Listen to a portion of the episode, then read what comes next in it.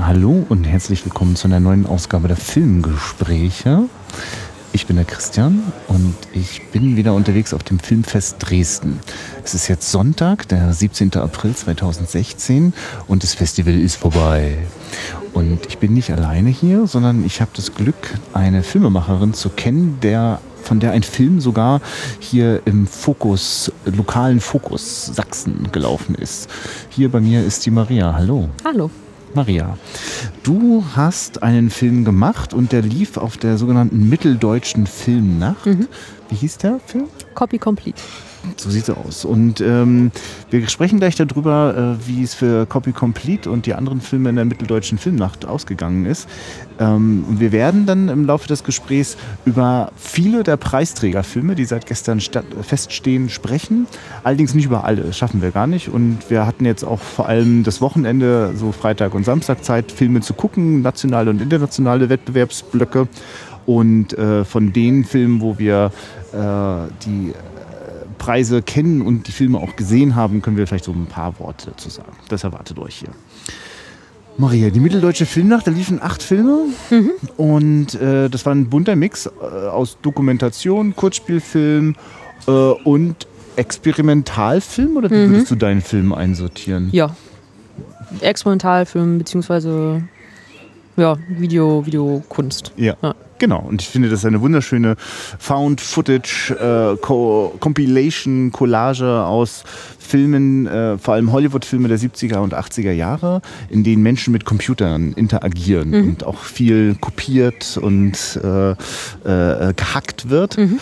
Und ich persönlich habe mich total gefreut, den auf einer großen Leinwand zu sehen, mhm. weil er arbeitet mit ganz vielen Splitscreens und es ist viel zu entdecken und viel los. Mhm. Und ich hatte auch das Gefühl, das Publikum hat da ganz warm drauf reagiert mhm. und es hat sich auch gefreut an manchen Stellen. Viele hatten auch so ein bisschen so ein Wiedersehen mit vergangenen Fernseh- und Kinotagen. Ähm, und dann liefen ähm, da noch andere Filme, zum Beispiel, und den finde ich jetzt einfach, will ich nur herausstellen, der äh, abgewickelt. Mhm. Ein äh, ziemlich abgedrehter Kurzfilm. Eigentlich geht es nur darum, dass ein Typ sein Fahrrad repariert haben will. Mhm. Ich weiß gar nicht genau, was für eine Ecke. Das ist aber Sachsen, ne? Oder was? Ja, ich glaube schon Dresden, irgendwie so ja. um Dresden herum. Ja. ja. Und das, also ich kann das gar nicht gut beschreiben. Man müsste jetzt eigentlich einen Ausschnitt einspielen, den man mitbekommt, äh, wie die da vor sich hin sechseln mhm. und auch viel Spaß haben mit alten DDR-Klischees zu mhm. spielen. Äh, die ganze Ausstattung scheint irgendwie aus dem An- und Verkauf zusammengeklaut mhm. zu sein. Und äh, das hat aber irgendwie eine ganz sympathische äh, also es ist irgendwie so unaufdringlich, mhm. hat auch, ist auch nicht beschäftigt mit einer großen Message oder so und beschreibt doch so ein kleines bisschen so so, so, so, so, so Typen, die so ganz leicht, nee, also nicht wirklich am Rand der Gesellschaft, die eigentlich so ein bisschen so ihre eigene kleine Mini-Gesellschaft in der großen irgendwie gebaut haben. Mhm. Ein bisschen auf dem Dorf und da ist halt irgendwie ja, ich weiß nicht. Also richtig um was Großes gehen tut es da gar nicht. Und nur dieser Kurzfilm, glaube ich, den hätte ich ganz schnell vergessen. Und die Typen, mhm. äh, wir werden später nochmal über die Macher und Schauspieler äh, dieses Films sprechen, weil die haben auch noch einen großen Film im nationalen Wettbewerb gehabt. Mhm. Da kommen wir später zu. Ähm, und äh, das Schöne an dieser mitteldeutschen Filmnacht war, dass das Publikum danach ihren Publikumspreis vergeben konnte. Während die äh, anderen Wettbewerbsblöcke da jetzt über Tage die Dinger gelaufen sind und erst am Ende das äh, festgelegt worden ist und äh, ausgezählt mhm. worden ist, äh, hatten, hatten hier äh, Aufkleb, Aufkleberpunkte in die Hand gedrückt bekommen. Beim Reinkommen, ja. Genau. Und ähm, da hat er mit ganz großem Abstand scheinbar gewonnen. Oder das weiß ich gar nicht genau, ob der Abstand so groß war. Aber ein Film über einen Demenzkranken demenzkranken Mann. Mhm. Äh, und, oder eigentlich geht es vielleicht weniger um den demenzkranken Mann als um dessen Ehefrau, die halt guckt, wie kommt die damit irgendwie zurecht? Äh, muss ich gerade mal nachgucken. Der Film hieß Für dich bei mir von Clemens Bayer. Der hat den Publikumspreis über 2000 Euro bekommen. Mhm. Äh, ja, wie fandest du den Film? Fiese Frage, ne? Ich, ja, ja. Also, weil damit hätten wir ja schon mal verraten, dass äh, Copy Complete leider nicht den Publikumspreis gewonnen hat. Ich habe das auch nicht erwartet. ja, entschuldige, das ähm, wollte ich jetzt gar nicht so gut Nee, überhaupt nicht. Es gab noch andere sehr nette Filme. Ähm, ich durfte die Filmemacher ja, äh, ja nicht direkt kennenlernen, dass ich jetzt alle mit denen geredet habe, aber ja. es gab davor ein Branchentreffen ähm, des mitteldeutschen Films und ähm, da fand ich schon einige Regisseure ganz spannend und ja. als ich dann die Filme gesehen habe, gab es schon einen Film, den, also ich hätte jetzt nicht gedacht, dass er es äh, schafft. Also, mhm. aber hat mich nicht, ja. Mhm. ja. Ja. also es ist halt, es ist ein großes Thema, äh, Demenz, Krankheit, ähm, ein Ehepaar, was schon sehr lange zusammen ist, durch dick und dünn gegangen ist und am Ende kommt halt dieses äh, dicke dünn, mhm. ähm, was, was diese Beziehung ja nicht nur auf die Probe stellt, sondern zum Zerreißen bringt. Also was macht man? Bringt man den Mann zum, zum äh, Altersheim oder wie geht man damit um? Mhm.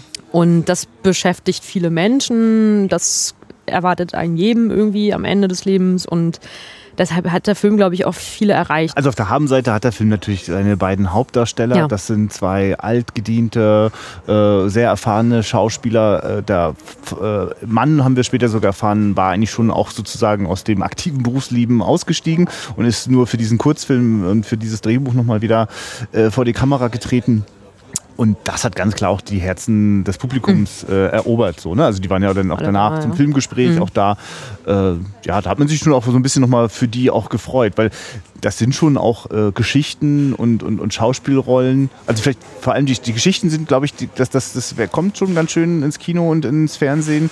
Aber äh, eigentlich Rollen, interessante Rollen für, für alte Leute, das ist schon, glaube ich, immer hm. noch ein bisschen mangelbar. Ja, das würde mich nicht wundern, wenn es einen ganzen Haufen von großartigen deutschen Schauspielern gibt, die sich irgendwo langweilen, weil ja, sie sind jetzt nicht mehr so attraktiv, nicht Mitte 30 mhm. und machen irgendwelchen knalligen äh, äh, Kinofilmen mit. Mhm. So, also vielleicht soweit zum äh, Mitteldeutschen Filmnacht. Mhm. Und dann äh, springen wir jetzt mal auf die Liste, die ich hier zu liegen habe, mit äh, den Preisträgern. Und da haben wir schon ausgesiebt, welche Filme wir denn auch tatsächlich gesehen haben. Wir werden uns jetzt hier nicht rausnehmen, über Filme zu sprechen, die wir gar nicht kennen. Mhm. Und wir haben zum Beispiel gesehen, das könnte man ja sagen, ist vielleicht so einer der Haupt Preise dieses Festivals. Ähm, Kritiker, äh, also eine Jury äh, sitzt und guckt sich alle Filme der Wettbewerbe an. Es gibt eine Jury für den internationalen Wettbewerb und eine für den nationalen. Und beim internationalen Wettbewerb hat sich die Jury entschieden für den Film Over von Jörn Thwelfall, würde ich ihn jetzt, oder Thwelfall oder Trefall. Trefall, kann ja, ja nicht. Genau, ist auch nicht so wichtig. Ich glaube, wir werden dem trotzdem gerecht, wenn wir ein bisschen einfach über den Film sprechen. Mhm. Äh, ein Film von äh, dem Vereinigten Königreich aus Großbritannien. Und es geht jetzt ist es eigentlich gar nicht so leicht, merke ich gerade darüber zu reden, weil ich würde jetzt ungern die, die, die, die, so. die Schlusspointe sozusagen verraten. Mhm. Ähm, das ist aber wirklich schwierig. eigentlich müsste man es fast machen. Ne? Mhm. Ich glaube, wir, wir warnen jetzt einfach kurz die Leute. Ja, also jemand, Spoiler. Ja, ja, wirklich. Also wer diesen Film noch nicht gesehen hat, der sollte jetzt einfach mal bitte fünf Minuten weiterspulen. Ja. Sonst ist es doof. Wir können jetzt, glaube ich, nicht gut über den nee. Film reden, wenn wir das nicht verraten. Denn dieser Film erzählt rückwärts, äh, also äh, so, dass wir am Ende sehen, was am Anfang passiert ist, nämlich dass ein äh, schwarzer Mann ist vom Himmel gefallen und knallt mitten vor die Haustür in, in einem schicken Viertel in der Nähe vom Flughafen ähm, Heathrow. Und äh, wir sehen sozusagen, äh, fangen dort an, wo nur noch eine, glaube ich, so ein kleines Blumengesteck daran erinnert, dass es hier einen Todesfall gegeben mhm. hat. Und dann geht es so rückwärts, schrittweise zurück, äh, sehen äh, Jogger, die an, an der Leiche so vorbeilaufen, die gar nicht bemerken. Äh, die Alarmanlage durch das äh, wurde aufgelöst von einem Auto, das daneben stand. Äh, da sieht man nur, wie der Typ rauskommt, die Alarmanlage ausmacht und die Leiche auch nicht bemerkt.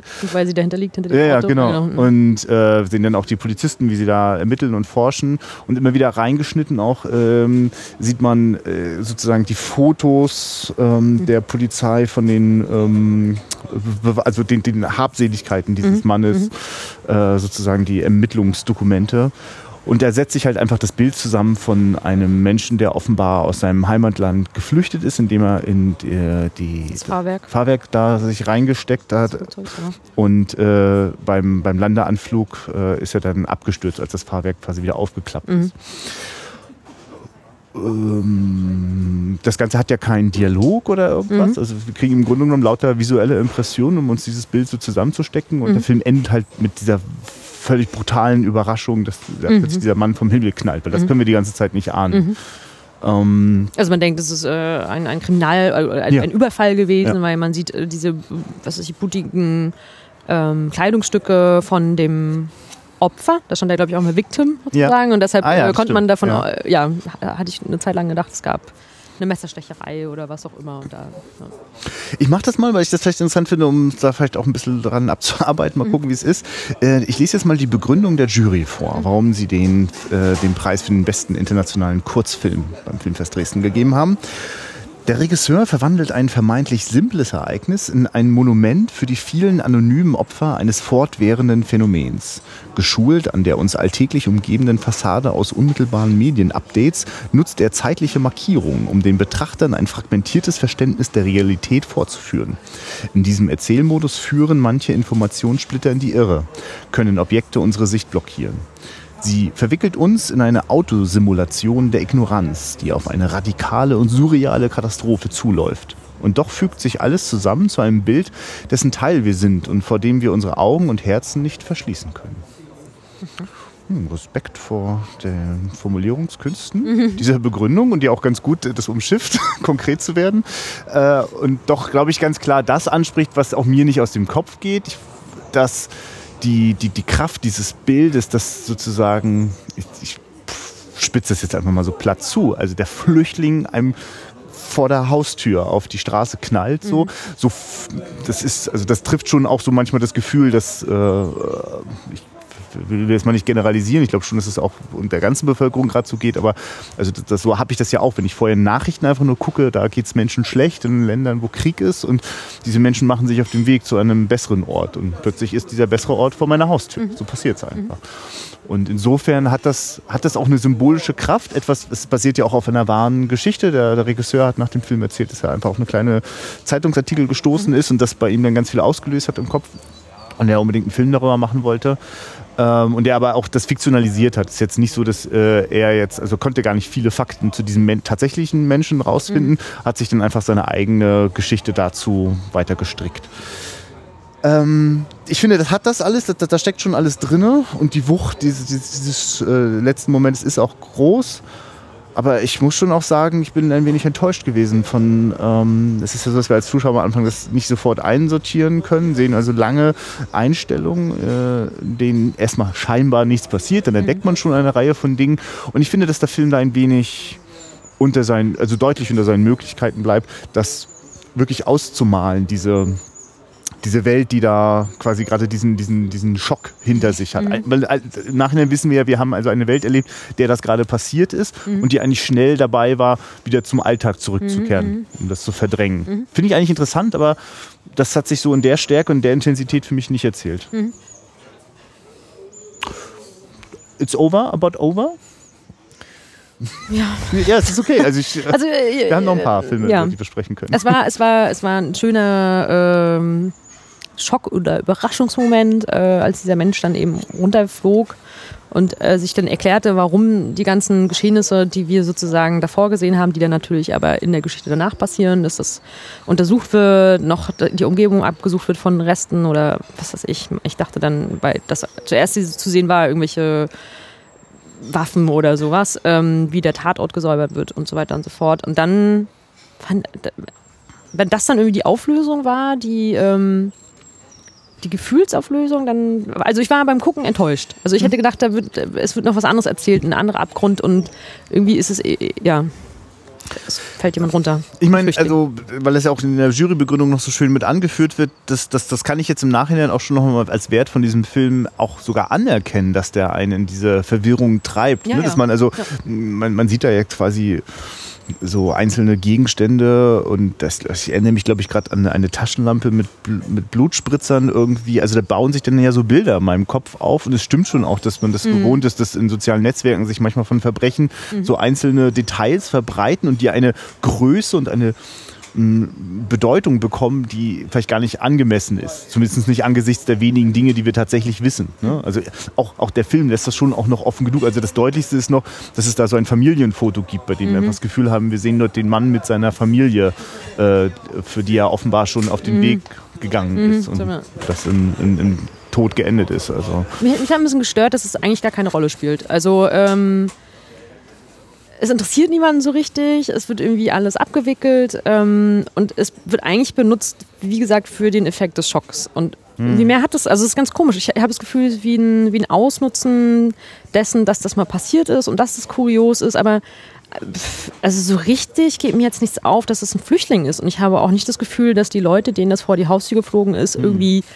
außer dass da eine Blume steht oder ja, ja. ein Strauß, das, aber es ist so, so egal. Also wie es vielleicht auch allgemein in der Gesellschaft egal ist. Das wäre so. die Frage, ja. Wahrscheinlich, also das ist so ein bisschen so ein Dilemma, weil also ich glaube, dass es darum auch geht, also oder so, also so lese ich den Film, mhm. ne, dass es auch darum geht, um die okay.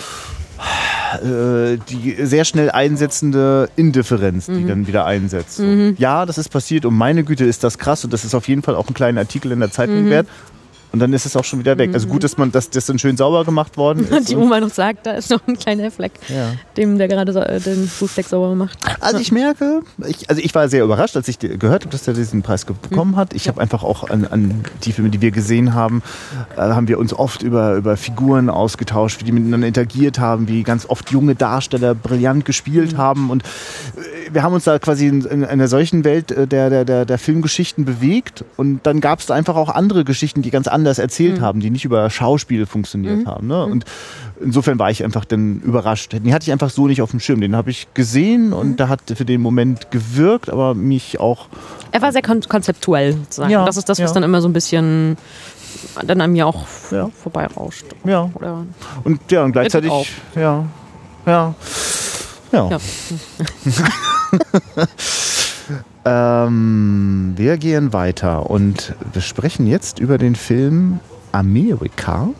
Wenn ich das mal so richtig spreche, ich möchte das ein wenig mit polnischem Akzent sprechen, denn es ist ein Film aus Polen, auch aus dem Jahr 2015. Und der hat jetzt den Goldenen Reiter der Jugendjury international bekommen. Und das bedeutet eine, also neben den beiden Jurys, von denen ich schon gesprochen habe, gibt es jetzt also für den nationalen und internationalen auch nochmal jeweils eine Jury von Jugendlichen die offenbar sich denn die Filme aus dem Wettbewerb rausgucken, die irgendwie in ihr Feld passen. Ich merke gerade, dass ich das gar nicht genau weiß, ob der nicht alles vom internationalen Blog. Aber in dem Fall haben sie sich jetzt für Amerika entschieden. Und ich nutze das jetzt mal gerade als erstes die Begründung vorzulesen, mhm. dann sprechen wir aber noch ein bisschen drüber. Eine innige Freundschaft, ein Traum von Freiheit und der gemeinsame Wunsch, dem ernüchternden und kaputten Alltag zu entkommen. Schnitt, Musik und das sich auf fesselnde Weise ergänzende Spiel der beiden Hauptdarstellerinnen erzeugen einen unaufhaltsamen Sog aus Spannung und Ungewissheit. Als die Suche nach einer anderen Welt in eine Katastrophe führt, bleibt nur noch, den amerikanischen Albtraum zurückzulassen. Mhm, eine interessante Deutung. Mhm, mh. Vielleicht um für die Hörer, die den Film noch nicht gesehen haben, äh, noch mal ein bisschen konkreter zu werden. Wir äh, erleben zwei ganz junge Mädels, die, äh, ja, weiß nicht, 16, 17, irgendwie so. Ne? Also äh, ordentlich, ordentlich schon äh, Pubertät drin und auf dem äh, Adoleszenz ist einfach ein großes mhm. Thema. Äh, Sexualität wird gerade so entdeckt, äh, ist teilweise auch durch äh, sexuellen Missbrauch in der Familie Thema. Mhm. Ganz, ganz viel steckt da so drin und äh, es, wir sind ein bisschen abgelegener. da kommen die Mädels auch schon mal auf die Idee, gemeinsam irgendwie, ich weiß nicht, eine Bank, es sieht aus wie irgendein Büro, wo die die Kasse mal aufbrechen irgendwie und als sie dann erkannt werden und gefragt werden, warum sie nicht in der Schule sind, brechen sie den Überfall auch ab. Ähm, also das äh, lebt auf jeden Fall total von diesen beiden jungen Darstellerinnen, die sehr überzeugend äh, so dieses sich so entdecken in einer Welt, von der wir als vielleicht auch, also ich persönlich, als mir geht es ja ganz gut und ich habe wenig äh, äh, Drama und Not um mich herum. Ähm, finde ich das erstaunlich, wie viel Lebensfreude die sozusagen haben. Und sie suchen aber auch natürlich noch nach dem, was geht da noch. Ne? Also gibt es da noch vielleicht irgendwas mehr jenseits von dem, wie es immer so ist. Gerade das eine Mädel, da ist der Vater alkoholabhängig und, und Mutter und Tochter sind da ordentlich in der Co-Abhängigkeit drinne und müssen den vollgekotzten Typen dann abends immer noch säubern, während der besoffen schläft auf dem Sofa. Ähm, ja, kein Wunder, dass die noch nach was suchen. Mhm. Und äh, das hat mich auf jeden Fall sehr bewegt und ich mochte auch wirklich sehr, der Ort heißt einfach Amerika mit Y mhm. geschrieben ähm, und ist also also durch, gerade durch die Musik und äh, das, das, das, Agieren. Es gibt eine Szene, wo sie so Matrix nachspielen und dann sich so gegenseitig auch so mit Fuck you und Fuck, fuck, fuck. you und mit, mit ihren Fingern so Pistolengesten machen. Und äh, also da, da, ist so eine, so, so, eine, also durch die Popkultur, amerikanische Popkultur geprägte Sehnsucht nach, nach Ausdruck und, und Freiheit und so. Und das, das suchen die so ein bisschen. Äh, und das untermalt mit, mit, mit amerikanischen Pop-Songs so, das hat mich auch ganz schön mitgerissen. Mhm. Wie, wie ging es dir so? Also ich meine, also... Äh ich, äh, ich fand den sehr, sehr gut. Also ich fand die beiden Schauspielerinnen sehr gut. Ich fand die Geschichte sehr gut. Also ich war nie raus, wirklich. Also, äh, also äh, ja, ist vielleicht auch schon zu viel gesagt, aber die Erwähnung oder die Darstellung des äh, sexuellen Missbrauchs in der Familie ist ist halt sehr hart zu sehen irgendwie. Ja. Das ist so unerwartet und mhm. geht fast, also jetzt machen sich vielleicht Welten auf, aber geht fast für mich zu weit. Das, also also zu, zu weit gezeigt, dass, mhm. dass es gezeigt wird, ist finde ich irgendwie auch gut oder also ich fand auch die Regisseurin war ja danach äh, bei dem ja. Gespräch vorne. Ich fand auch sehr spannend ihre oder ich fand sehr interessant ihre Einstellung dazu. Also diese zu sagen, einfach das gibt es und es ist für einige Normalität und ähm, dass sie auch diese Grenze ähm, ansprechen wollte innerhalb der äh, Pubertät, dass man, wenn man zum Beispiel zulässt, dass jemand einen äh, sexuell ähm, beleidigt oder zu nahe tritt äh, in, in, Hand eines Satzes oder dass man sich so äh, beschimpfen lässt und wenn man da nicht drauf reagiert, kann es eben schon auch schnell dazu führen, dass man an einer anderen Stelle, wo es noch weitergeht, nicht drauf reagiert mhm. und sich wehrt und eine Grenze setzt. Ähm, und das fand ich sehr, wirklich, es war ein sehr stimmiger, sehr, sehr, ja. Nee, wenn, wenn, wenn, jetzt, ja, wenn du das gerade so erzählst, merke ich gerade, dass ja die erste Hälfte auch so eher so episodisch erzählt ist. Und mir fällt da gerade diese Episode ein, wo die beiden Mädels in die Kaufhalle wollen, genau. um sich Bier oder Zigaretten mhm. zu kaufen. Und dort stehen lauter Jungs auch mhm. in ihrem Alter und die machen die gleich ganz schön an. So, ne? Das Mädchen hat sich gerade die Haare rot gefärbt, also die eine der Freundin und es geht sofort, mhm. äh, hast du eine Regel oder was auch immer. Also, was willst du ah, ja. mir? Was genau. Und dann kriegen die das nicht an der Kasse und fragen, dann müssen denn die Jungs fragen, äh, könnt ihr uns helfen? Und dann, ja klar, für einen Blowjob machen wir das sofort. Mhm. Und dieser Moment, wo gerade die Rothaarige sich da ganz schön angegangen fühlt, also pff, dann verpiss dich doch so. Und dann kommt der Junge nochmal hinterher und sagt, du, war jetzt nicht so gemeint so. Und dann ist einfach nur ein Blickwechsel, wo wirklich einfach so nochmal so eine, so, eine, so eine Spannung ist, so mhm. von, hey, wenn ich mit meinen Jungs da stehe, bin ich hier dieser dicke Macker und so. Also, aber das ist alles nur in den Blicken. Da wird jetzt gar nichts erzählt und das wird auch nicht weiter erzählt. Die begegnen sich in diesem Film jetzt nicht mhm. nochmal. Aber mir fällt gerade ein, dass der Film voll ist von solchen Momenten. Mhm. Auch dieser Moment, wenn da gibt es so einen kläffenden Köter äh, und einmal stellen die sich so daneben und grölen so mit ihm mit, so, mhm. ne? aber sind quasi irgendwie genauso gefangen. Mhm. Und wenn sie am Schluss äh, diesen Hund quasi von der Kette nimmt, so dass der da frei sich bewegen kann und dann aber lustigerweise in sein Häuschen mhm. geht. Äh, das, sind, das ist voll von solchen Momenten, wo, also ohne große, hm, das wird nicht irgendwie noch melodramatisch irgendwie überhöht. Also die überhöhtesten Momente sind die, wenn die beiden glücklich sind und diese amerikanische Musik dazu so mhm. einsetzt. Mhm. Und das finde ich sehr angenehm nah an den Figuren dran. Mhm. Ne? Also da, wo die sich intensiv fühlen, ist der Film auch voll dabei. Mhm. Und das bedeutet eben auch diese ganzen zwiespältigen Momente, die wir mhm. eigentlich ablehnen wollen, die wir gar nicht sehen wollen, die der Moment, wenn äh, Mutter und Tochter den besoffenen, schlafenden Vater säubern mhm. und sie dann anfangen, mit ihm so witzig zu machen, so indem sie seine Arme so hochnehmen und so mhm. rumdallern. Mhm. Die sich eigentlich ganz, also einen schönen Mutti-Tochter-Moment. Mhm.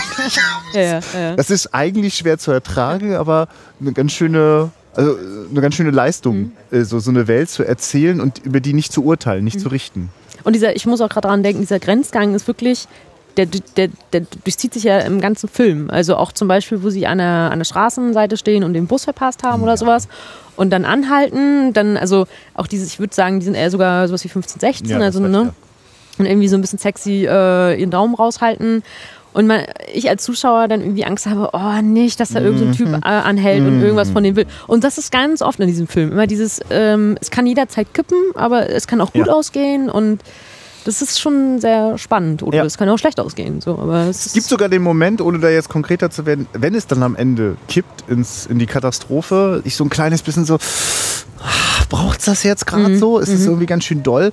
Will aber auch dazu einschränkend, es ist jetzt wirklich kryptisch für die, die ihn nicht gesehen haben, aber ich werde das jetzt nicht erzählen, ähm, aber der Blick der, des Mädels äh, sozusagen auf das, was sie glaubt, was gerade passiert oder was tatsächlich passiert, das ist ja ein bisschen ambivalent. Ging dir das auch so? Also, Mhm. Ja, ne? Und insofern, also das, äh, ja, da, da ähm, eher, also ich glaube, was, was immer der Film zeigt, auch wie, wie, wie was für grausige Katastrophen, äh, er leistet sich die Ambivalenz, ähm, auch das, also nur er leistet sich einfach auch das nicht abschließend zu bewerten im Sinne von schlecht, gut. Also ich meine, es ist gar keine Frage, dass das, was am Ende passiert, äh, eine Katastrophe für die Mädels ist.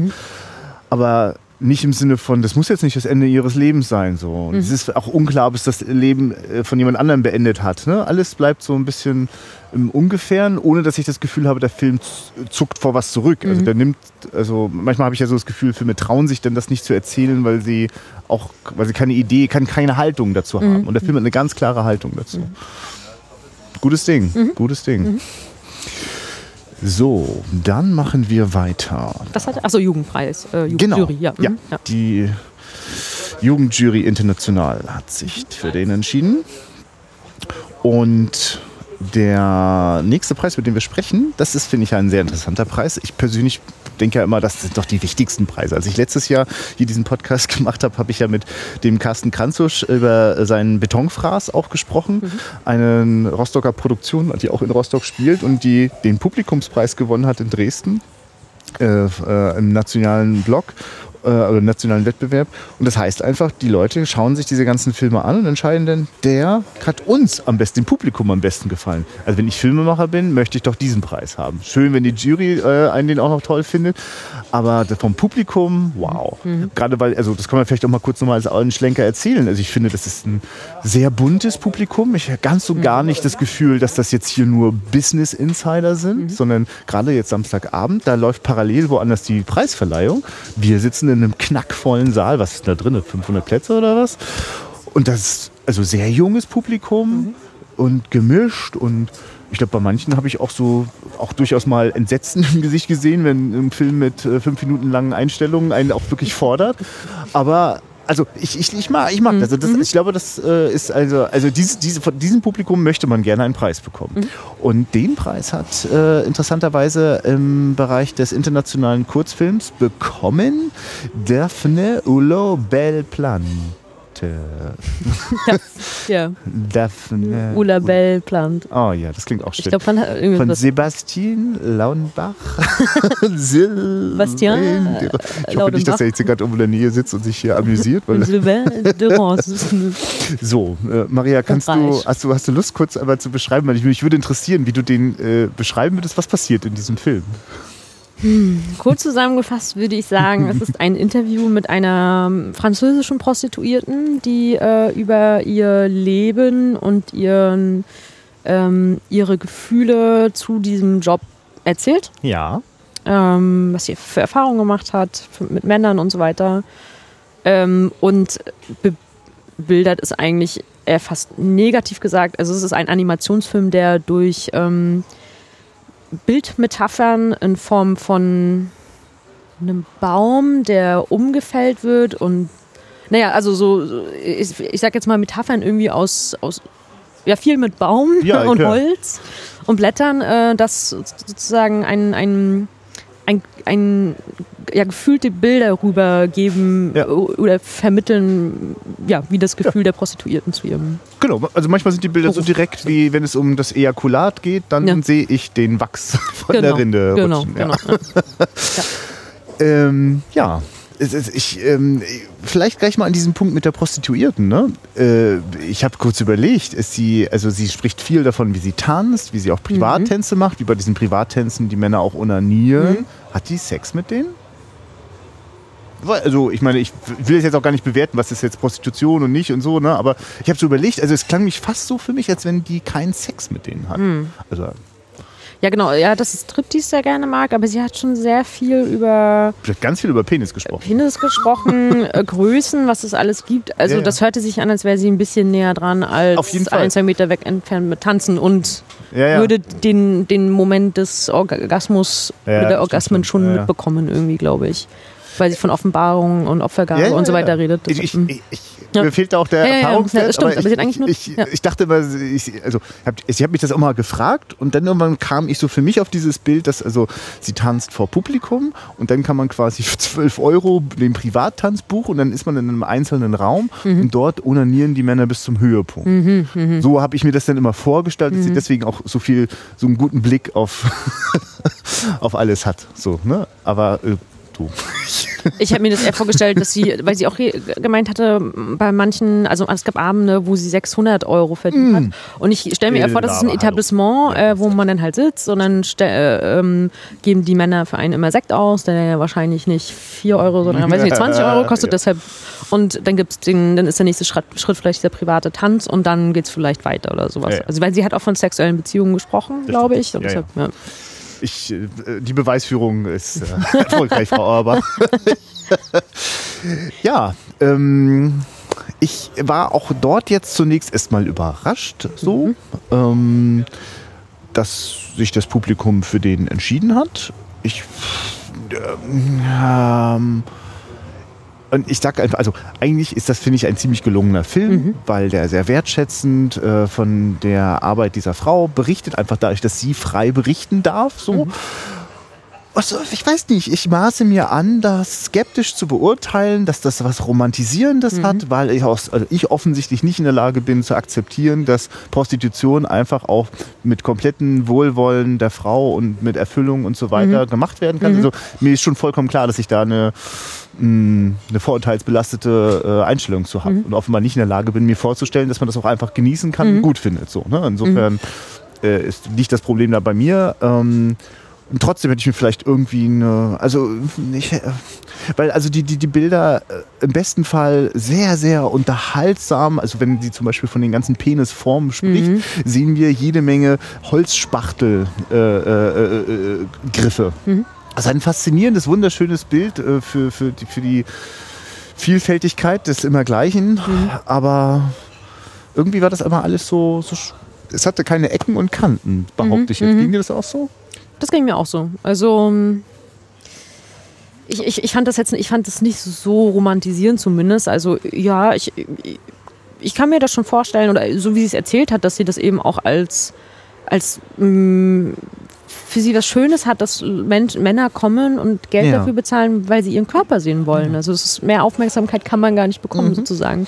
Andererseits auch davon erzählt, dass sie es ganz schlimm findet, wenn frustrierte Männer kommen, die äh, sie oh ja, sozusagen reduzieren auf ihre Genitalien und sie dann wie eine, eine Muschi auf zwei Beinen oder eine amputiert. Also so dieses, ja. sie, sind, sie ist dann nur noch stückeweise für diese äh, Männer vorhanden. Das mag sie wiederum gar nicht. Und ich, ich konnte das schon nachvollziehen. Trotzdem hat ähm, der Film nicht so viel mit mir in der Hinsicht gemacht, weil also die Geschichte war schon interessant, aber er war wirklich sehr perfekt in der Animation. Es ist mhm. unglaublich. Also es gab so die ersten fünf Minuten, würde ich sagen, oh, ist das krass, wie dieser Baum äh, zersägt wird und mhm. wie haben die das alles gemacht mit Stop Motion. Das ist wirklich sehr, sehr schön. Und zum Schluss wird noch ein Stück ähm, Baumstamm so bearbeitet, dass danach ein sehr, also ist schon, ist jetzt nicht eins zu eins eine Darstellung eines weiblichen äh, Torsos, sag ich jetzt mal. Also es geht noch der Form dieses krüppeligen oder dieses äh, mhm. Stammes nach. Das ist, sagen wir mal, eher künstlerisch.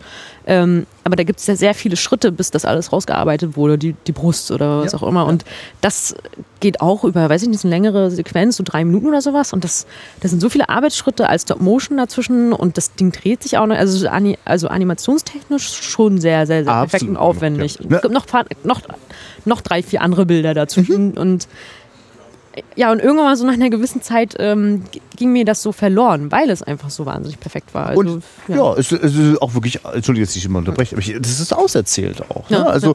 Das, also es ist spektakulär, wenn in der freien Natur der, dieser Baum nicht mhm. nur im Zeitraffer durch Tag und Nacht geht, sondern mhm. eben zerlegt wird mhm. und äh, dann, genau, wird das immer kleiner. Die, die, die, die Frau schielt sich da sozusagen, der Frauenkörper schielt sich da raus in den Strukturen fertig. Also sorry, dann ist es auch durch. Und ich, eigentlich finde ich es auch ein bisschen, bisschen platt ist es dann eigentlich doch, mm. wenn da der, der, der, der, der Wachs runterläuft mm. und sie mhm. gerade vom Ejakulat. Mm. Wow. Ich, ich kriege das nicht mehr ganz zusammen, was so die Idee ist davon, dass es da am Ende nur so ein kleines Holzstückchen gibt. Ich weiß gar nicht, mhm. ist es das, was übrig bleibt? Wird das eigentlich immer kleiner? Und am Ende ist es dieses Stückchen, was dann so, das ist dann ja nochmal so ganz doll inszeniert, dass so ein mhm. Stück Holz durch die Wälder und durch ja, genau, Bach, so genau, ins Berg, Wasser so. Bergbach. Ja. ja und sie ist, glaube ich, gerade in so einem Punkt, so auch über ihre Zukunftsperspektive mhm. zu sprechen. Das kriege ich jetzt gar nicht mehr gut zusammen. Weiß ich gar nicht.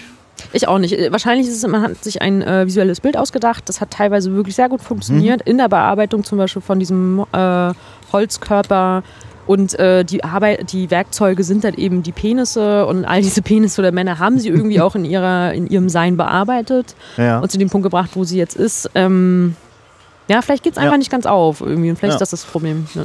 Aber es ist gut, dass du das auch nochmal beschrieben hast, wie sie auch so, so reflektiert hat über die, die verschiedenen Männertypen. Mhm. Das ist schon auch ein echtes Geschenk für uns als Zuschauer, eine so, so reflektierte Frau, so hochintelligent, das äh, beschreiben zu hören.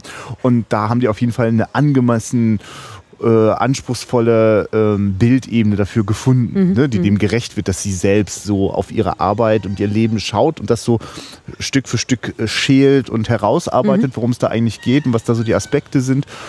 Ähm, ja. Wie das immer so ist mit diesen ganz runden Filmen, an denen die Ecken fehlen. Das ist. okay, wir gehen in die nächste Kategorie. Da geht es jetzt um den ähm, besten Animationsfilm der im nationalen Block vergeben wird. Mhm. Da können wir jetzt aber über den eigentlichen Preisträger gar nicht so viel erzählen und äh, gehen direkt dorthin zur lobenden Erwähnung. Mhm. Da sei jetzt an dieser Stelle nochmal angemerkt, dass das immer wieder, also ich, ich habe das irgendwann mal gelernt und es wurde auch hier auch nochmal wieder gesagt, eine lobende Erwähnung ist halt einfach so ein Instrument für die Jury, dort auch nochmal Filmen eine Aufmerksamkeit zukommen zu lassen, wo es es nicht geschafft hat. Also die haben halt so viele Filme und ich kann mir vorstellen, da sitzen die drei, vier Leute und sagen, der, der, ja, Einigkeit und dann gibt es einen, der sagt, nö, ich würde gerne den anderen. Mhm. Und dann da, da, meistens ist das das Ergebnis. Also man ist quasi haarscharf an der Auszeichnung vorbei, aber äh, man soll nicht unter den Tisch fallen und ähm, den Film haben wir nun gesehen und deswegen können wir kurz dazu sprechen. Kaputt von Volker Schlecht und Alexander Lahl auch aus diesem Jahr, 2016, Deutschland, klar. Äh, ja, also wir haben zwei Ebenen, ganz ähnlich, interessant eigentlich. Mhm. Äh. Also quasi äh, der Grundgedanke ist gleich. Wir haben eine Animationsebene. Diesmal ist es ähm, so äh, Zeichentrick wird dem jetzt auch überhaupt gar nicht gerecht. Es, es, wir sehen ständig Zeichnungen, die auch wieder wegradiert werden und die sich überlagern. Und äh, wir sehen dort vor allem Außen- und Innenaufnahmen von äh, einem Frauengefängnis in der DDR. Und wir hören Interview-Ausschnitte von zwei, drei Frauen, die aus dieser Zeit erzählen.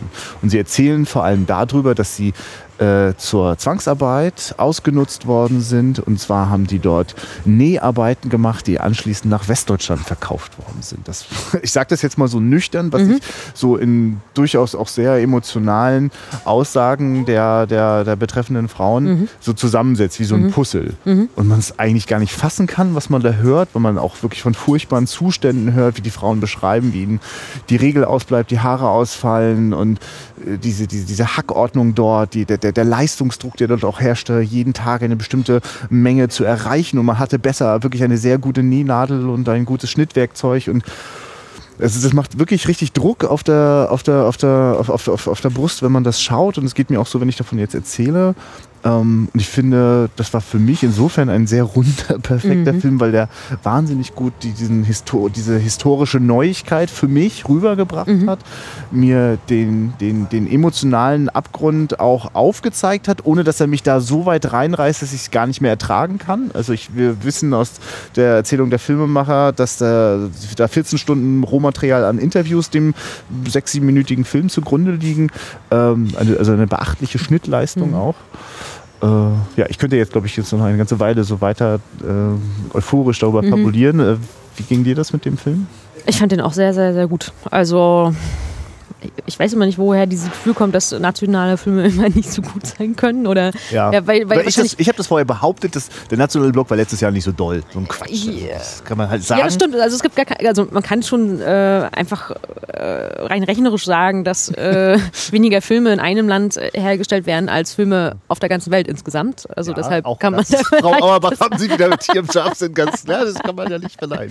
ähm, und da war wirklich sehr gut. Also er war aufklärend, er war äh, berührend, äh, verstörend, ähm, verstör ja, wie du schon sagtest, also die, die Bilderwelt war jetzt nicht, äh, hat das jetzt gar nicht so effektmäßig nochmal ausgenutzt, dass es einfach verstörende Situationen innerhalb dieser Gefangenschaft gab. Es war einfach wirklich eine sehr gute ähm, Balance zwischen dem Interview, dem Erzählten und dem Bild. Irgendwie. Also das Bild hat irgendwie auch was Eigenes mit dazugebracht und das fand ich irgendwie sehr schön. Also und ich, wenn ich gerade so überlege, ist ja nicht so, dass das, also wenn wir in einem anderen Film über die Prostituierte ja wirklich, also einfach eine, eine interpretierende Bildidee mhm. haben, ist es ja hier nahezu eins zu eins. Mhm. Nur ist es, hat es eine gewisse Abstraktion durch diesen Zeichenstil. Und es gibt manche Zuspitzungen, aber letztlich, also wenn die Frauen davon reden, dass ihnen die Haare ausfallen, sehe ich fallende Haare. Haare ne? also, ja, genau. Also, äh, aber äh, das ist eigentlich erstaunlich, dass ja. es trotzdem nicht, man sich, also manchmal fühle ich mich von sowas, ja, Entschuldigung, ich kann ja auch denken, was, warum kriege ich jetzt eins zu eins Bilder, die ich schon höre, so? Ja. Oder ist irgendwas, das hat so ein. Es ist, es ist, äh, das Schöne ist, es ist ähm, äh, sehr, also nicht reduziert, aber ähm, dadurch, dass so ein Detail immer rausgepickt wird. Ne? Also zum Beispiel erzählen sie ja auch davon, dass sie sich die Lippen rot, also alle waren ziemlich schwarz angezogen, hatten so schwarze Kapuze oder so, so Kopftücher auf oder so oder grau. Und äh, sie haben sich die Lippen rot gemalt mit ähm, dem Kopf des Streichholzes. Und dann sieht man halt, äh, wie so ein Streichholz aus der Packung rausgenommen wird und auf der Packung der rote Mund gemalt ja, wird. Und stimmt, ja. das ist so dieses, ähm, das macht das Bild so stark. Also ja. Ich, ich sehe jetzt nicht noch eine Frau, die irgendwie äh, graue oder äh, unterlaufene Augen hat oder irgendwie sowas. Oder Stimmt, ja. Wenn sie erzählen von dieser, von dieser Wasser- oder Nasszelle, wo dass sie eingesperrt wurden und dann wurde so viel kaltes Wasser reingelassen bis zum Hals, dann sehen wir keine Figur, gezeichnete Figur innerhalb dieser, dieses Basons, sondern wir sehen einfach ein, ein Becken, das sich mit Wasser füllt. Mhm. Und, und, der, und also es gibt immer noch diese, diesen Leerraum, sage ich jetzt mal, ja. den ich selber füllen kann von, oh Gott, und ich stehe dann in diesem Wasser, ich sehe diese Figur nicht, die das für mich fühlt, ja. sondern das ist sogar, ja. es ist sogar wirklich menschenfrei. Ich merke das. Nee, man sieht die schon äh, an der ja. Nähmaschine, wie sie alle gleich aussehen und rote Münde haben. Oh, ja, Aber es ist oh, auch sehr, also man sieht, glaube ich, keine Mimik. Mhm. Also ja, genau, es ist ja, die Gleichschaltung oder die, ja, die, die nicht vorhandene Individu, Individu, Individu, oh Gott. Individualität. Individualität ja. äh, dieser Frauen in, ja, in dieser Einrichtung. Ne, also jetzt merke ich gerade, da habe ich also diese so persönliche, intime Ebene der Interviews und statt die jetzt, das wäre so schlechter Dokumentarfilm oder so, was man als Reportage oft äh, zugemutet bekommt, gerne auch Privatfernsehen, wenn also sozusagen noch die Tränendrüsenbilder noch oben drauf gepackt ja. werden. Und jetzt habe ich den, das Besondere ist nämlich, es sind künstlerische, mhm. also es, ist, es sind die emotionalen Reaktionen eines Künstlers, die ich als Visualisierung mhm. sehe. Das heißt, ich habe ja auch eine Emotion dazu und bekomme jetzt noch die Emotion des Künstlers, die ihren Ausdruck in diesen Zeichnungen findet, dazugestellt und das gibt mir sogar ein bisschen Halt, weil manche Sachen sind auch schwer auszuhalten und ähm, das gibt so ein, ja, also ich kann mich ein bisschen so, äh, also so, dass ich mich nicht in diesen Abgründen verliere, sondern so ein wenig an die Hand genommen werde. Das finde ich eigentlich das, hat, ja. das ist so meine Vorstellung von Animationsfilmen. Also mhm. äh, das ist die, die oder jetzt nicht die Vorstellung von, das muss nicht das alles mal erfüllen, aber äh, das kann Animationsfilm eben auch. Also du mhm. kannst eben einfach Bilderwelten zeigen, die mit echt abgefilmtem Material einfach so nicht das nicht transportieren oder oder äh, ja, das ist eine Modifizierung, die für mich nochmal, wie du schon sagst, genau ein eigenes künstlerisches Einbringen ist, das ja. ja. Als ich vor drei Jahren das erste Mal auf der Doc in Leipzig war, gab es so die Überraschung für mich, weil ich ja wusste, es ist das große Dokumentarfilmfestival, dass es auch ein Animationsfilmfestival ist und dass dann vor drei Jahren, glaube ich, auch das erste Mal der Preis für den besten animierten Dokumentarfilm vergeben wurde. Und ich so dachte, hä? Was ist denn das für ein Quatsch? Dokumentarfilme sind doch die echten Bilder und so. Und wer wirklich einmal aufmerksam überhaupt alles, was er nur jemals in Dokumentation gesehen hat, dem wird irgendwann auffallen, dass er bestimmt schon auch Formen, also mindestens szenenweise, das erlebt hat, dass, wenn es ja nur die Animation einer Karte ist, wo jemand sich gerade befindet. Aber von da aus gibt es noch sehr viel mehr Möglichkeiten. Und mittlerweile empfinde ich das als ein sehr reiches und, und beglückendes Feld der, des Dokumentarfilms, der mit Animationen arbeitet. Also weil es, es gibt so viele Themen, denen, die sich eigentlich nicht wirklich nicht dafür eignen, sie quasi mit einer Kamera auf ein Gesicht des Protagonisten gerichtet und dann erzähl mal, mach mal so. Also eine ganze Reihe, also, das, also äh, da sozusagen sich den Künstler dazu zu holen, also quasi neben die journalistische Recherche, also die, die journalistische Empfindlichkeit, auch die künstlerische Empfindlichkeit zu nehmen und das zusammenzuführen, ist eigentlich eine ziemlich brillante Idee, äh, die ja, sich in solchen Filmen immer wieder auch sehr schön zeigt. Ja. Wir haben jetzt noch äh, zwei, zweieinhalb Filmchen, glaube ich, vor uns. Und jetzt geht es um den besten nationalen Kurzspielfilm, zumindest aus Sicht der Jury. Und diesen Preis hat bekommen On Air von Robert Nacken. Auch aus Deutschland, logisch, klar. 2015. Hm. Worum geht es in diesem Film? Zwei junge Männer kapern einen Radiosender und fangen an, ihre antikapitalistischen Grundsatzreden in den Äther zu blasen. Offenes Ende. also, ich merke gerade, dass man den herrlich einfach äh, skizzieren kann. Das finde ich durchaus auch eine Größe von mhm. diesem Film. Mhm. Ähm, und ja, also was, ja. Ich persönlich habe den. Nee, oder fang du mal an. Ich, äh oder, äh, oder ich könnte, ich, wir können es noch ein bisschen hinauszögern und ich sage dir einfach, warum die Jury äh, diesen Film ausgezeichnet ja, hat. Das ist so. Ja. Oh. also, Fakt ist, das kapitalistische System steht am Abgrund. Das ist ein Zitat aus dem Film. Allein dieser Satz ist schon preiswürdig. Ebenso der Wechsel zwischen revolutionärem Pathos und romantischem Bartenspiel. Das dann in einer ironischen Aushöhlung sowohl die selbstbezogenen Eitelkeiten der jungen Revolutionäre als auch quasi en passant die aufmerksamkeitsökonomische Marginalität der Kultursender auf die Schippe genommen werden, bringt das Pferd des goldenen Reiters der Apokalypse auf Trab. Äh, ach ja, da haben wir aber einen guten Text am Start. ähm, ja, ja, ja, ja, ja. Ich, äh, ich, ja, das, das stimmt. Das mag ich sehr gerne an diesem Film. Ich habe den, also ich finde, dass es zunächst erstmal eine ziemlich äh, gelungene, bissige äh, Revolutionssatire ist. Also, weil da ist wirklich die beiden treten da so auf mit einer Selbstverständlichkeit. Hallo, wir haben eine Message, also gehen wir da jetzt durch. Da läuft gerade irgendeine so Sendung, komm, geht mal bitte zur Seite, wir müssen jetzt mal. Also, dass sie da quasi einen sehr relativ gewaltsamen Akt und eine Geiselnahme gerade machen, äh, wird da so weggewischt, weil ist ja wichtig jetzt so. Und die sind uns irgendwie auch so ein bisschen grundsympathisch. Gerade der, ich weiß gar nicht, was das für ein Dialekt ist, den er da mit reinhaut. Ist das so so ein bisschen, so, so nordisch klingt das so ein bisschen mhm. irgendwie so durch. Mhm. Na, jedenfalls, der haut da einfach so die Sachen raus und das. Aber eigentlich lache ich auch die ganze Zeit so darüber. So richtig ernst nehmen tue ich die als Revolutionäre mhm. gar nicht. Ähm, also mich hat er, also mich hat er ganz schön, also mich hat er sehr gut unterhalten und es gibt etwas in mir, das sofort anspringt beim, beim äh, wir müssen den Kapitalisten einfach mal kurz jetzt auf den Arsch schauen und sagen, so geht's nicht weiter. also ich, äh, das ist ja auch so, dass, also es gibt dann zum Schluss so einen Satz, glaube ich, der auch in die Richtung geht mit, also äh, ja, also wenn ihr meint, dass ihr euch weiter von den Banken verarschen wollt, dann macht das, aber bei uns ist jetzt Schluss so. Und dann denke ich, ja, geil und bitte gerne auch einfach mal direkt geradeaus sagen, das ganze Intellektuelle drumherum, das bringt uns doch manchmal auch nicht weiter. Also also insofern hat das, kriegt dieser Film unglaublich viel Sympathie schon deswegen von mir, weil ich mir denke, ja, genau, so müssen wir es machen. ähm, ja, ich weiß nicht, ich meine, formal ist der ja auch ein bisschen interessant. Mhm. So schwarz-weiß, auf 60 mm gedreht, wie wir erfahren haben, ist der Film komplett als Hörspiel zuerst entstanden. Und das Hörspiel bleibt auch weiterhin die Tonspur mhm. und wurde quasi äh, als, als Playback auch eingespielt während der Dreharbeiten. Mhm was zu einer etwas absurden Situation führt, weil man die ganze Zeit das Gefühl hat, dass die Leute, also erst denkt man, es ist halt nicht ganz so gut nachsynchronisiert. Mhm. Mhm. Also im Nachhinein weiß man es dann, aha, daran liegt es. Mhm. Aber es sorgt für einen gewissen, einen gewissen Verbindungsabbruch manchmal so zum Spiel. Ne? Irgendwie ist es so ein bisschen, ja, ich weiß auch nicht. Also manchmal fand ich es irritierend. Da dachte mhm. ich mir, es ist vielleicht jetzt gerade nicht so gut gespielt oder mhm. so. Das ist das, was mich hauptsächlich, also ja, was mich hauptsächlich irritiert hat an dem Film und nicht so richtig hat warm werden lassen, weil ich fand zum Beispiel auch, ähm, einer der beiden ist entweder Griech oder Halbgriech oder sowas, mhm. heißt auch Christos, mhm. weiß ich nicht, weiter mit Nachnamen.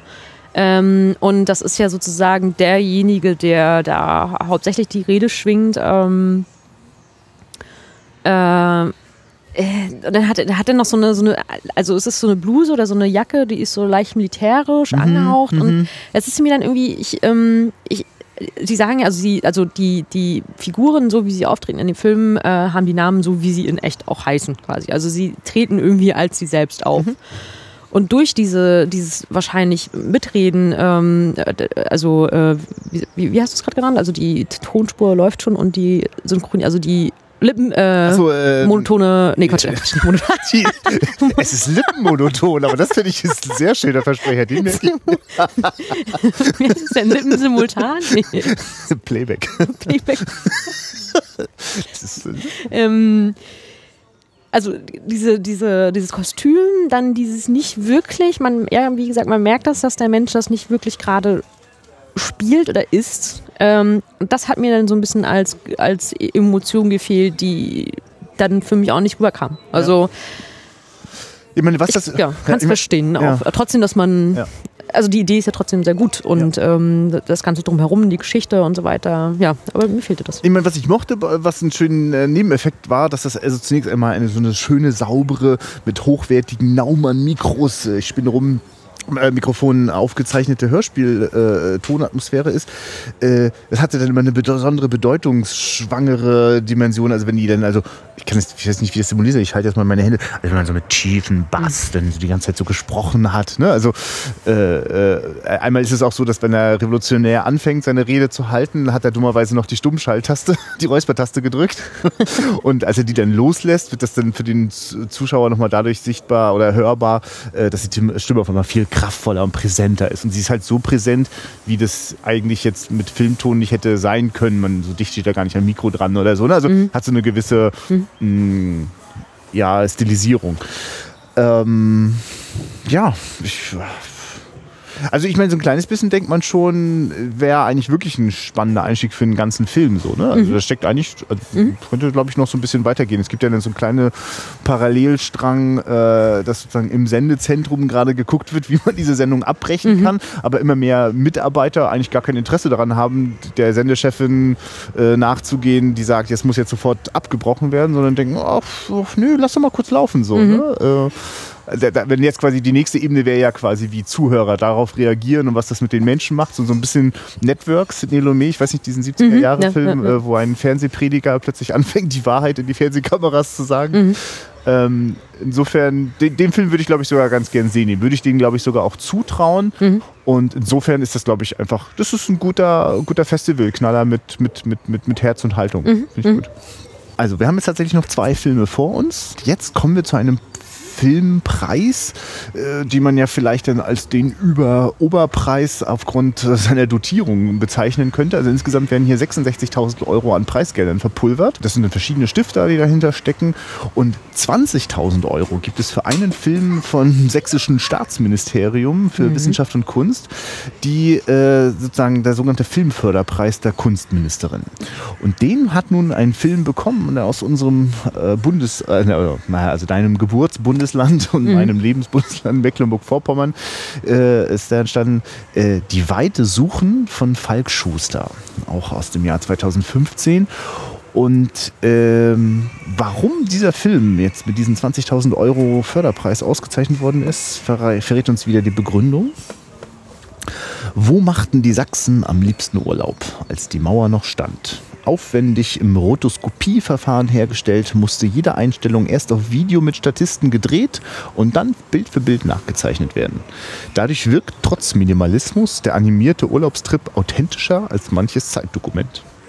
Durch seine virtuose grafische Präzision und Reduzierung auf das Wesentliche gelingt dem jungen Filmemacher ein kleines, aber feines ästhetisches Meisterwerk, das gleichzeitig den Zuschauer in seiner viermotorigen Zeitmaschine bald 30 Jahre zurückversetzt.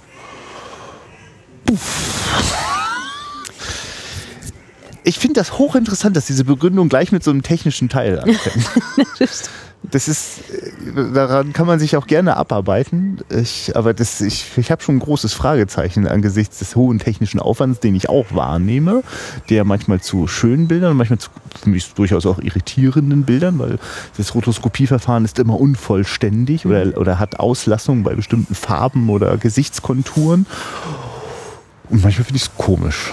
Also komisch bis hin zu auch, also es kriegt dann so eine, so eine ähm, es wird so komisch, wirkt so aufgeladen. Also wenn da so die Volkspolizisten äh, ständig am Strand gucken, dass da auch keiner in Westen rüber schwimmt oder so, dann kann ich was mit dieser artifiziellen, äh, also Gesichtslosigkeit anfangen. Aber wenn das Protagonisten sind, die auch so erzählen, wie das war, so auch die, den, den Wunsch nach Reise und, und, und Ferne, wenn dann immer die ganze Zeit die Gesichter nicht da sind, es fehlt mir auch einfach was.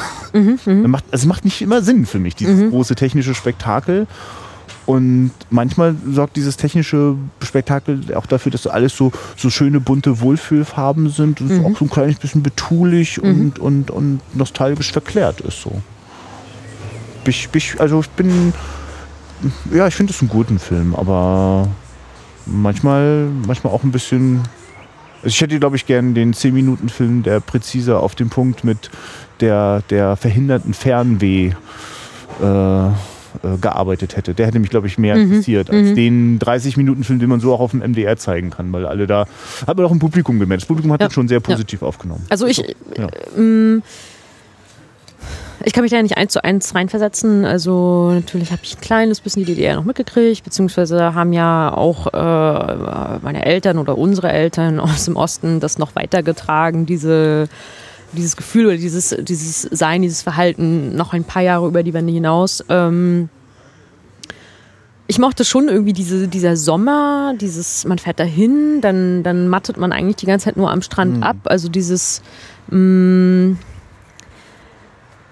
ja, das ist so eine eigene Welt, in der nichts, es ist alles schön, es kann nichts Schlimmes passieren, es ist einfach, genau, wie Ferien so, wie, wie, wie, die, wie die schönste Vorstellung von Ferien, ähm, die man irgendwie nur als Kind erlebt, lustigerweise, habe ich das Gefühl. Ich weiß nicht, wie es den Eltern ging, wenn die da immer alles vorher vorbereiten mussten und ihren Anhänger rein tun ja mussten. vorher schon die richtigen Konserven kaufen. Genau, so. also ja, ja. das ist dann wahrscheinlich etwas anstrengender. Ja, auf jeden Fall. Ähm, was aber, das ist ein Film äh, im Gegensatz zu Kaputt, wo äh, ich mich gefragt habe, warum Animation? Also es ist, ja. macht überhaupt gar, es ist gar keine Erweiterung außer dessen, und das ist mir, das ist mir gerade erst klar geworden, als du es erzählt hast, dass man eben Gesichter nicht sieht, dass man sagen könnte, äh, es gibt nicht diese eine Familie, die über ihre Zeit spricht, sondern äh, ganz viele Familien, also sie sind sozusagen Standhalter äh, mhm. oder Platzhalter für mhm. viele Familien, die das erlebt haben in der Zeit. Dass man sie, deshalb sieht man eben nicht äh, das, das Gesicht, das Personalisierte äh, des Menschen.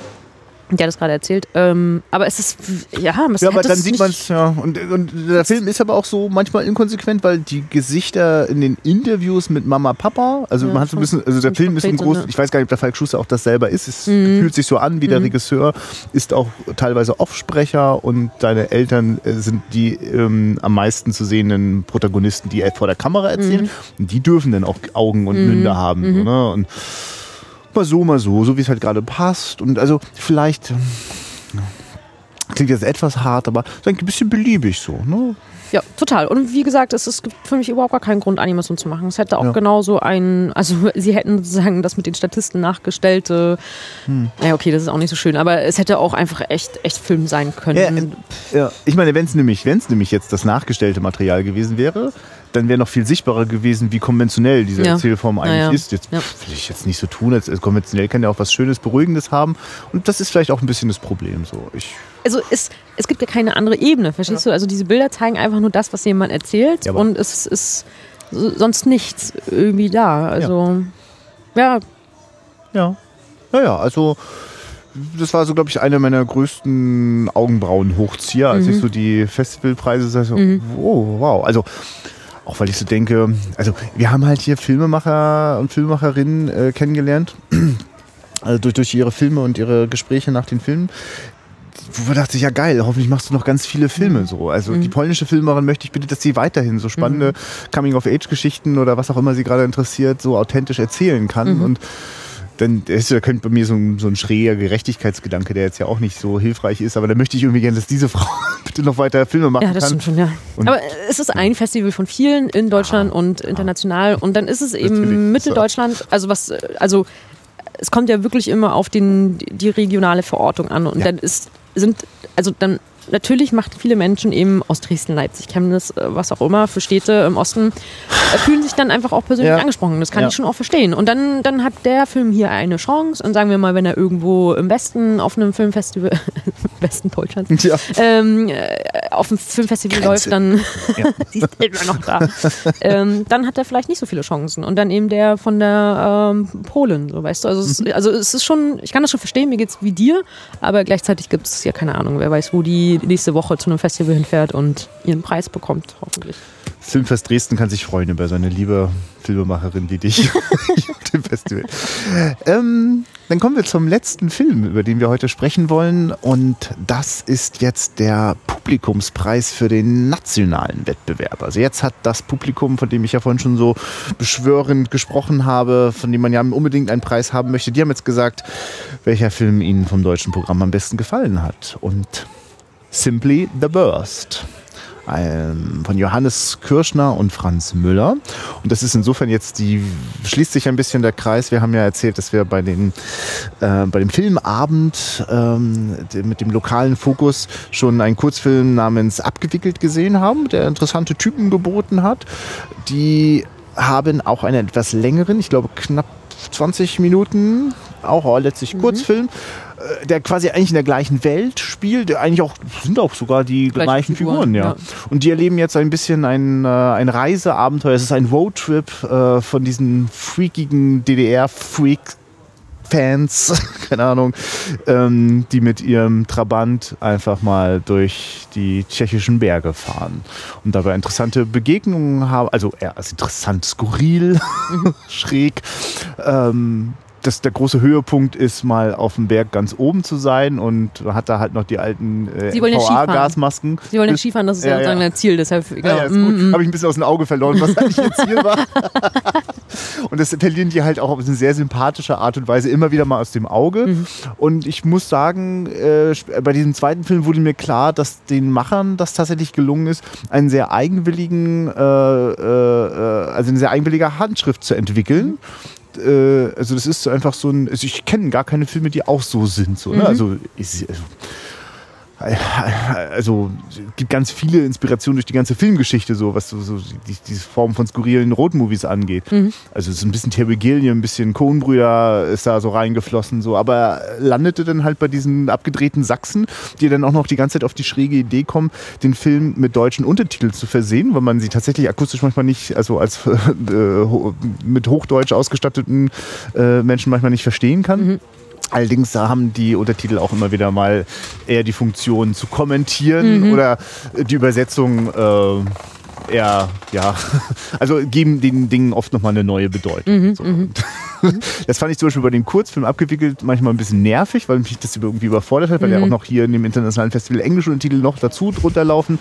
Äh, bei diesem Film hat das für mich sehr stimmig funktioniert. Ich glaube, vielleicht weil auch irgendwie der rote Faden, so, so klein und dünn und, und, und fahrig wie er so ist, war klar genug. Und ich hatte viel Freude dran und mochte die authentischen Drehorte und tja, also es ist auch ein Film, der jetzt auch keinem, der tut keinem weh oder aber irgendwie ist es auch noch ein bisschen mehr als nur eine schräge Komödie, oder? Ja, irgendwie ist äh, man, man spürt die Liebe der Filmemacher bzw. Protagonisten zu äh, ihrer, ihrer Heimat oder Ja. ihrem Sein, ihrer äh, Identität äh, als Sachsen oder Dresdner. Und das ist sehr charmant, das kommt sehr charmant rüber. Ja. Also da frage ich mich, das kann ich äh, kann ich das irgendwie ausleben als Mecklenburgerin? Ja, ja, also genau, was aus äh, ja. Reinige und Bürger und so, aber ähm, da geht es mir selber nicht so auf bei meiner äh, kulturellen äh, ja, Identität Stimmt. als bei den beiden so. Und da gibt es auch manchmal, also ist es irgendwie so durch dadurch, was sie anhaben und dadurch, was sie, wie sie Fernsehen gucken auf so einem ganz kleinen Gerät und es ist ja dann auch noch eine alte Sendung von einem Skifahrer, wo sie dann voll abgehen. Ähm, und dann denke ich immer, es ist so verortet in der Zeit der DDR und dann fahren die halt mir in Trabi äh, nach Tschechien. Ähm, und erzählen dann was von Euro oder ja. rechnen irgendwie tschechische Kronen in Euro um und so. Also das ist so, aber es geht irgendwie alles voll, es geht trotzdem auf. Es ist alles einfach sehr sympathisch und man hat Spaß, dass sie sich irgendwie so in diese, in diese Welt reinschnubbeln und die voll und ganz auskosten. Genau. Das ist, das ist, echt interessant, dass man eigentlich könnte man ja von außen abschätzig sagen, äh, äh, das, das sind irgendwie aus der Zeit gefallene Volltrottel so. Aber nee, das, das man eher beneiden wir sie so ein kleines Stück darum, wie, wie, wie wohl sie sich in ihrer Identität, in ihrer Heimat fühlen. Mhm. Und das kann, also ich kann das gar nicht mehr trennen, äh, auch weil auch der, also ein Auftritt aus dem, äh, eines Darstellers, der vielleicht auch Schauspieler ist, habe ich gar nicht richtig auseinandergeklöppelt bekommen, hat auch nahegelegt, dass also die Mentalität der Macher ganz nah an den Geschichten ist, die sie erzählen und wo sie sie erzählen. Und da denke ich mir, hoffentlich kommen noch viele Filme aus der Ecke mhm. und freue mich drauf. Mhm. Ja, und für mich auch sehr nachvollziehbar. Das ist einfach ein großer Spaß. Das muss vor großem Publikum auch viel Freude machen. Wir hatten da jetzt das interessante Vergnügen, das äh, in den in der Sichtungsboxen hier beim Festival zu schauen. Wir waren leider nicht in einem großen Saal und haben das miterlebt. Mhm. Aber es hat mich dann, also das war jetzt der eine Preis, bei dem ich sofort wusste, alles klar, mhm. kein Wunder. Natürlich mhm. gewinnt der den Publikumspreis für den nationalen Block. Maria, damit sind wir durch, durch die Preisträgerfilme, die wir gesehen haben. Es gibt auch noch ein paar andere Preisträger, da kann ich euch nur einladen. Guckt mal bei filmfest-dresden.de, dort findet ihr noch mehr Infos. Wir ich muss mal gucken, äh, schaut doch mal vorbei, wenn ihr den Podcast jetzt über iTunes gefunden habt, auf filmgespräche.de. Vielleicht verlinke ich da noch das eine oder andere und äh, ihr könnt da noch ein bisschen weiter drin rumforsten. Einen Film werde ich auf jeden Fall verlinken, weil den gibt es bei YouTube zu sehen. Ganz legal, halb legal. gibt es den Copy Complete von der Maria zu schauen. Schaut ihn euch an. Ähm, eine wunderschöne Zeitreise mit äh, ja, ich finde, gut auf den Punkt gebrachten Wahnsinn des, äh, wir kommunizieren mit dieser Technik und äh, das tun wir heute ja noch viel selbstverständlicher, als das damals gemacht worden ist. Aber auch da, ich, genau, es gibt einen schönen Moment, der immer ein großer Lacher ist, wenn das Mädel gegen diesen Computer mit ihrem Kopf stößt. Und so ähnlich tun wir das manchmal mit unseren Smartphones, wenn uns Siri wieder nicht verstanden hat. Oder Ja, Maria, denn ähm, vielleicht äh, gibt es ein Wiedersehen auf dem Doc-Festival. Auf jeden Fall. Und bis dahin äh, schaut immer wieder mal hier in diesem Feed vorbei. Ich weiß, es gibt hier pro Jahr immer nur zwei, drei, vier frische Folgen. Aber wann immer ich einem netten Filmfestival begegne oder in ein interessantes Filmgespräch hineinschlittere, äh, hört euch das an. Und wenn ihr übrigens wirklich jetzt nochmal Lust habt, noch mehr von Filmemachern, die über ihre Filme reden, hören, äh, mitzubekommen, dann müsst ihr unbedingt bei wiederaufführung.de mal reinhören. Dort äh, gibt es gerade eine Reihe zu den Verbotsfilmen der DEFA. Die Filme, die vor 50 Jahren verboten worden sind, die jetzt wieder zur Aufführung kommen in Rostock. Und dort sind äh, diverse äh, Macher des, der Filme auch dabei. Zum Beispiel auch Jürgen Böttcher, der auch hier eine große Retrospektive hier in Dresden hatte. Davon haben wir leider überhaupt nichts mitbekommen. Wir durften einmal beim Frühstück in der Nähe von ihm sitzen. Aber ähm, genau, wer den zum Beispiel mal über seinen Jahrgang 45 reden hören möchte, der sollte Mitte Mai mal bei wiederaufführung.de vorbeischauen. Da wird es dann einen Mitschnitt geben. So, soweit dazu und äh, bis zum nächsten Mal. Auf Wiedersehen. Auf Wiedersehen.